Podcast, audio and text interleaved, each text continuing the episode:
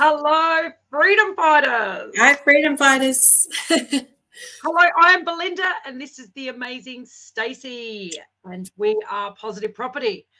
Here we are, same bat time, same bat channel, and we've got an interesting topic tonight. Yeah. Yeah, tell us the wonderful topic for tonight for our lovely Facebook listeners. Okay, we're looking at the five mistakes the first home buyers make when they're starting on their investing journey. Now, that's a good one. That's a good one. Absolutely. So, guys, the whole idea is, you know, I suppose the most important thing is, you know, being. Let us know if you're live too. Oh, yes, that's how we should start. Live. live. Love it. Awesome. I only did the last live last week. So,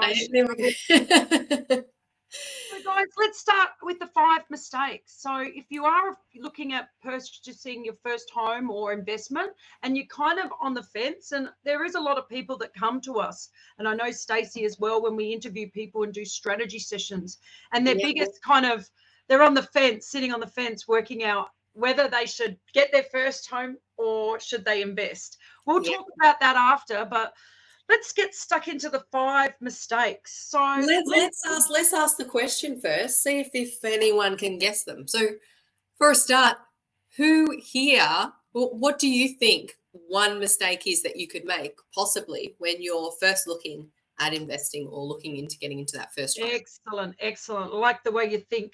Let's put some questions in there or some answers if you want to kind of jump in and think you know, what's your opinion on this topic? We're, we're going to start with number one. So we'll give you one and then um, hopefully you can come up with one in the meantime. But um, yeah. the first one is what? They go straight to the bank to get yep. their loan. So, guys, there's a reason why we've got the four richest banks in Australia or even five richest banks. um, look, they're not really here to help you. They're a business and that's fine and that's all good. But the reality is, if you want to take control of your finances, you've got to always look at other options. And the challenge with banks is if you go to a bank and you get rejected, you could get you might not get a loan for another three years because your name's down. Yeah. You've got a big black name, big black cross on your name, and you know you got to wait, which can really hold someone back. So So what should we do instead? So what, what, should we do instead? We should go to a broker a broker absolutely. And the great idea with a broker as opposed to a bank is they're on your side and they're, they're going to have a conversation there. with you before you get to go to the banks and ask that question. Correct. And you know they're there to work with you and work on what you want to achieve. But also there's hundreds of lenders out there guys. Hundreds. And i always say if you were going to buy a brand new car or a new or used car would you shop around yeah. Now, why wouldn't you do it with your finance? Exactly. That's the question. Because they're friends with the lady at the bank. That's why. That's why. That's why I hear most of it. It's because you're friends. Um, and and same, you know, with with anything, you're friends with them doesn't necessarily mean that it's the best choice for you. And that's really what you've got to think about at the end of the day. Um, also, a broker's going before submitting they're not going to submit any documents until they find out which bank is going to give you the best deal so absolutely. And also when you shop around you might come back with a couple of different options. And what you've got to look at how does that help you regarding your long-term goals financially you know? Yeah. um, people kind of forget that they just they're too busy just i want to buy a property but they don't think about okay once you get the property what's the next step after that? And by having a broker can really kind of help you achieve that long term. We have um, a couple of other suggestions here too belinda after that one. Let's um, bring them up. So not knowing your borrowing capacity yes that that is a good one that is a good one. So not knowing your borrowing capacity and and no circle of safety Yes. don't have a circle of safety around you. So what is a circle of safety to start with? Yeah. So let's what if people don't know what a circle of safety is, when when you're an investor or you're buying property, it's really important to have the right professionals around you because you're not a professional, but you want to rely on the advice of other people. So you need the right people around you. And um, we call it almost our property dream team if you're an investor, you're going to have your property manager, you're going to have, you know, your tax agents, you're going to have, have your finance, yep, property management, all that kind of stuff. So again, we've got all that kind of stuff. Number three. Oh, have you got more there? Oh, not on those ones. We don't. So the the next one was the um, yeah, deposit. Deposit. The deposit, yeah. So look, the beautiful thing is, look, I know the market's a bit tough at the moment, but you got to realize, um, you know, with George was buying properties back when it was 17.8%. So when it comes to interest rates, we've been watching them go up, go down, go up, go down. When's it's the best long term that makes a difference? it's never going to be the best time to buy. What you've got to do is have the right system and strategy before you run out and buy that property.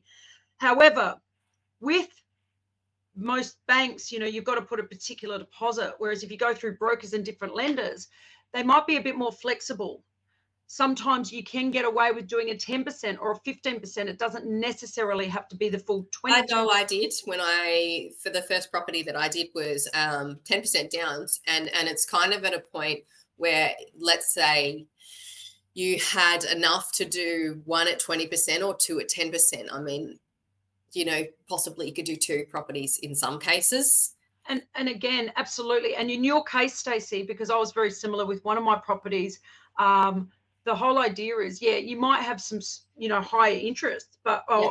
higher interest or insurances on that there's the yeah but, that that lenders that insurance that you pay and i was talking to david about this the other day and he was saying he a few years ago about five years ago wanted to buy an $800000 property now with that $800000 property all they had was a 10% deposit this person and they put the 10% down. Now that with that 10% came along with that came $27,000 in lender's mortgage insurance. Now it's been 5 years that property is now valued at 1.5 million. Was that the best $27,000 he ever spent?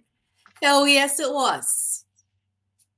So does doesn't mean anything. It, get into the market however you can get into the market and if it means you have a 10% deposit now then get into the market now because if you wait to save 20%, it's going to take you a very long time. And in that time, yeah, you could have made all that money. I mean, we've had members, you know, make anywhere from 100 to 200K of equity. And imagine if they went, oh, I didn't have enough deposit.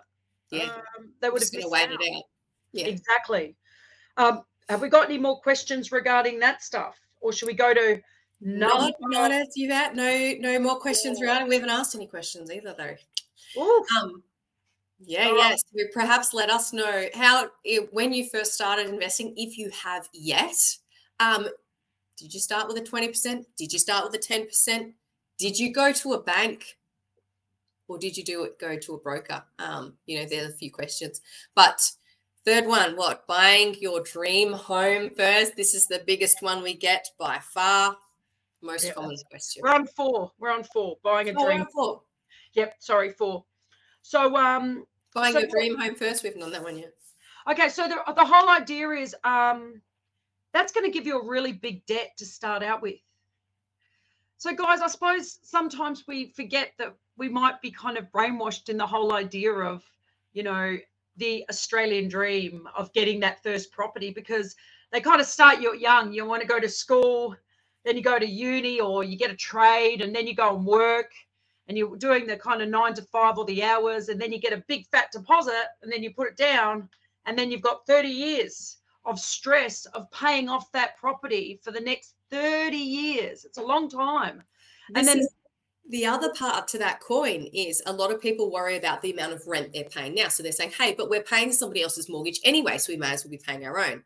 Keep in mind that when you're doing that, you're also paying more so you're going to be paying not only more to keep that property, but you're also going to be paying for your rates, your water, your insurance, and everything that comes with owning that property. So you're going to have a fair difference between what you would pay now in rent to what you would pay if you owned that property. Yeah, that's right. And you know, the whole idea is people get caught up in these these 30 year loans and then they get to the end of it and say, hey, geez, I don't have much left in my super. And after 30 years of stressing over buying, uh, say, you know, paying off a property that, that they've lived in, yep, and they realise they've got to sell it and go live in a small unit. What a hor- what a horrible cycle. Exactly, because if you own it, what do you live off? So you don't have to pay the mortgage, fine, but you still got to pay for your electricity and your water and your gas and your and your rates and everything else that comes with That's living right. there. So That's there's it. that part of as well. So if you were renting and you put your money into investment properties first, what happens over the next 10 years? Most of our members are get averaging what property every year. Just, just you know, every year. If they get to the end of that cycle, what do you end up with in passive income there? That's right. And what's the other what's the so that's really the old way run out and get your family home and get a big debt but you've got your dream home. But things can change you know? So i feel the new way now is go out and buy you know one or two investment properties then look at your family home. Then you can use equity then you can leverage then you can get the properties the investments doing the heavy lifting. Hello? Yeah um, they can pay the mortgage and that takes the pressure off and you've still got investment properties they're going to be paying themselves off in the future and leaving you with passive income. Exactly. way smarter way smarter guys. Way smarter. It's working smarter not harder. Um, we do have a few questions popping up. We don't have a huge amount of time tonight so we're going to race through these questions. All right so what's the best option for first home buyers? Is it to build or an established one um, I, that you're talking about using your first home buyers? Is that yeah. if that's what you're talking about? Don't do it. Yeah. Don't do it at all. I'm because sorry, I, first home... it's someone called Des. So look, you're yeah. you're on the wrong medium here. We, we don't we don't want to you get options for your first home buy. We're talking about the five mistakes five mistakes is first home buying. so if you went and and I know that you can get like a, say a ten thousand dollar grant from the government to get your first home buyers, but what can you get when you buy a new property, Belinda? Oh, you're going to get ten. That's an investment. More than that, you get more money owning an investment property from the government than you do if you go and buy your own place and use your first home buyers. So then you start getting your tax back. Then you start building equity. Then you've got all the bills paid. It doesn't matter if there's there is you know join George coined the phrase back on Channel Nine when he was interviewed um, on the Today Show talking about investing. He said rent vesting. Mm. You know, and that was a while back. He coined that phrase. He actually got on national TV and said, "There's nothing wrong with rent vesting."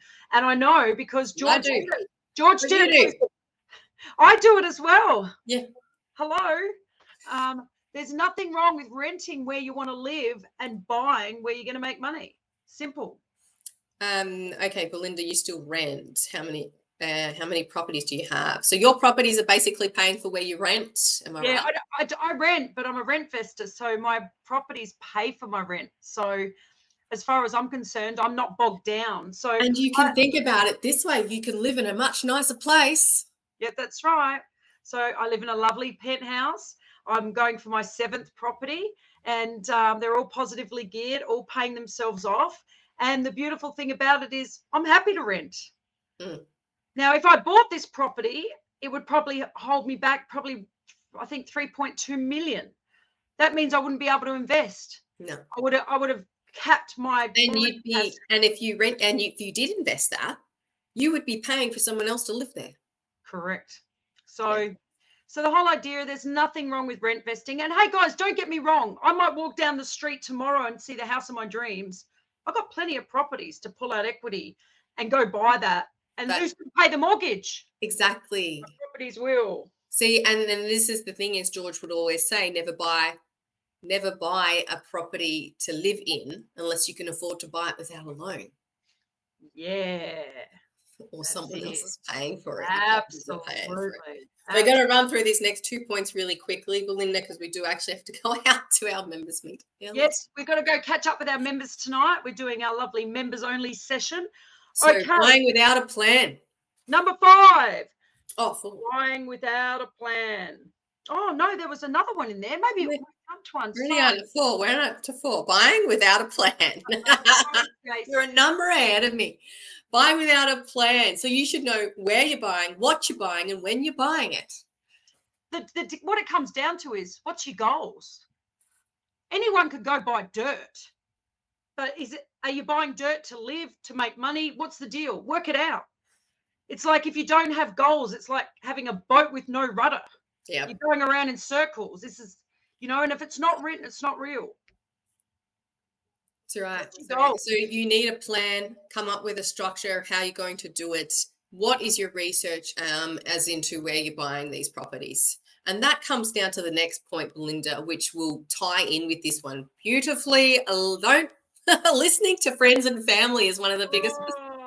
Uh, unless your friends and family are very, very wealthy people from investing. They invest in property, listen to them. If they've got multiple properties, listen, listen to, them. them. If they do not, all the good intentions in the world. Exactly, 100%. And, you know, the thing is, you want to be listening to people that have already got runs on the board, people with real life results. Real that, life results. Look, please don't get me wrong. There's a lot of naysayers out there. And I know for me personally, when I was first starting to build my portfolio, I had family, friends, and you know, people, colleagues going, Oh, why are you investing in property?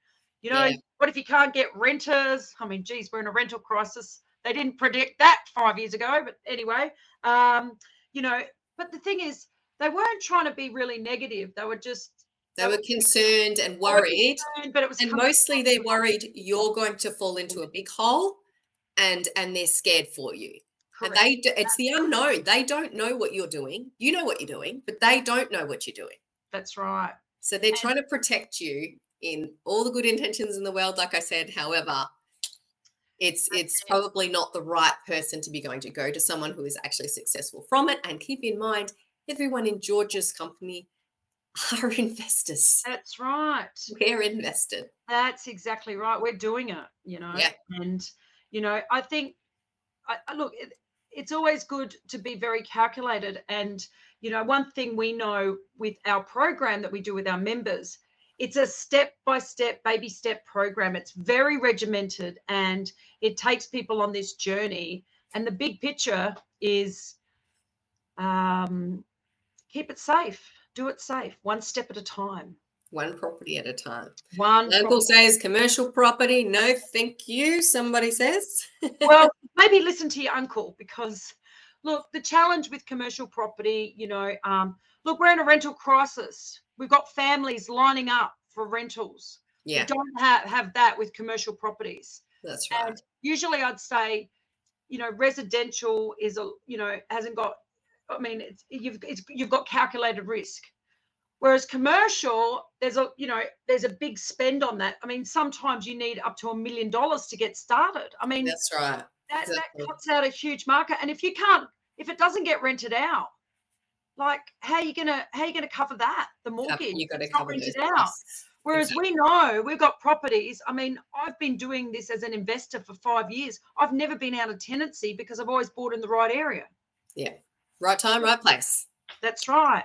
And look, people will leave, of course, but we're in a we're in a stage now where there's five to 17 families lining up ready to take the lease and they still haven't left the premises yet. So, you know, you've got to realize uncle, listen to uncle.